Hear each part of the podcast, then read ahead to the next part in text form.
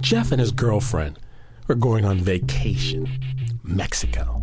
And that, of course, is all well and good. But Jeff, Jeff has a different notion of vacation than your neighbors booking their passage on the Carnival Cruise Line. Never spent more than a couple dollars a night.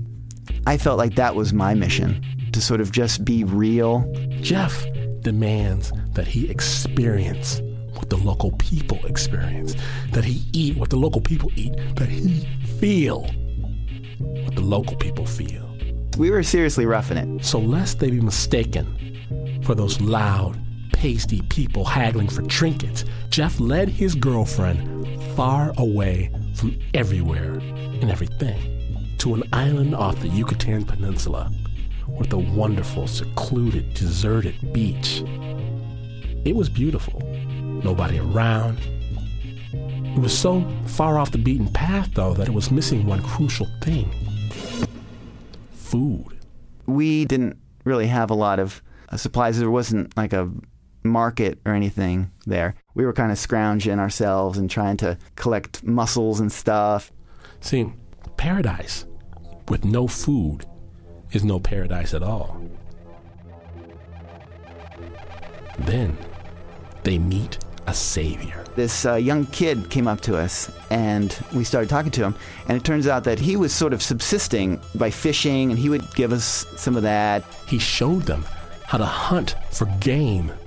I remember standing there with him, we were just talking. He catches something out of the corner of his eye and he kind of just slyly reaches down and grabs a rock. And he's still talking to me. He doesn't even stop his conversation. And he throws a bullet about 25 feet away at this pile of rocks. And the next thing I know, I see an iguana flying up in the air, like four feet, doing cartwheels after it had been struck in the head, and then land down another meal. The last just shot was not as true as the little boys. Their bellies remained empty. I was get really flipping out. Then a problem arose on the horizon. One night, we were sitting on this hill and watching the sunset, and I began to notice these lights getting slightly bigger on the water. First a speck, then a thing, then a monstrosity growing closer, ever closer. I started to realize that it was uh, a tourist boat. They were coming. Right to where I was. As if they owned the place. A bloated, showy tourist boat with the unmitigated gall to unload right down the beach from Camp Almost Paradise. These are the people that I really have wanted nothing to do with on my entire trip. And being a tourist boat, it did what tourist boats do. It threw a tiki party. Hi, baby! Damn them to hell. Suspicious. They stayed on the periphery that night, on the outside looking in. But the next night, I sat out again to watch the sunset, and sure enough, there come the lights again. And there's the boat, and there's the party on the beach, and I start thinking, we need to take advantage of this. Hello, Shorty. You ready to party? We clean up as best we can. Okay. You know, uh, I still had a razor. I think I probably shaved dry.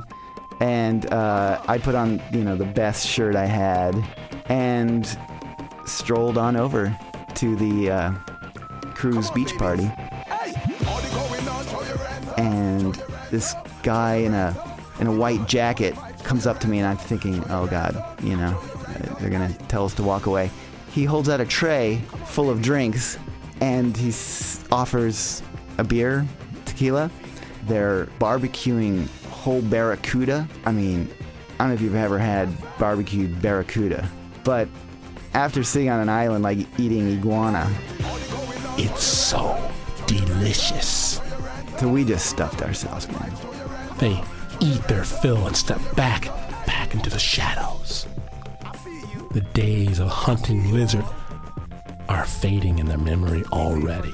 The next night, we get cleaned up way in advance. We're not worrying about lunch. We're not worrying about dinner. I'm building up an appetite. So, there's the sunset. There's the lights. There's the boat. Here we go. They stroll over. Great cruise. Hey, Jack, how's Cindy? Sure, sure, I'll have a beer. You know, you mix in. You better believe you mix in. One night turns to two, three becomes four. It's vacation, baby. We would spend the day snorkeling and just relaxing, and there was not a worry in your mind about sort of filling your belly. It's Pavlov's dog, you know? The sun starts to set and you're just drooling. Ring the bell. Ding, ding, ding. It was a Sunday, and we were out running around all day and just working up a really big appetite. There's the sunset. Right on. And there was no lights appearing. And we thought well, it must be just a little delayed tonight. But the boat never came. We sat on that hill for about two and a half hours, refusing to believe that the boat wasn't coming and that we had nothing to eat.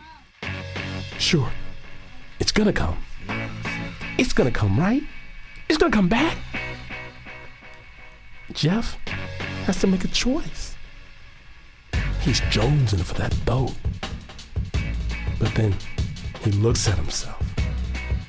What has he become? What is he? A tourist. Waiting for his cocktail with a little umbrella sticking out. No. I think at that point, I sort of realized how dependent we were. And so the next day, we packed up and left the island and, and moved on. Keep it real, Jeff. Keep it real.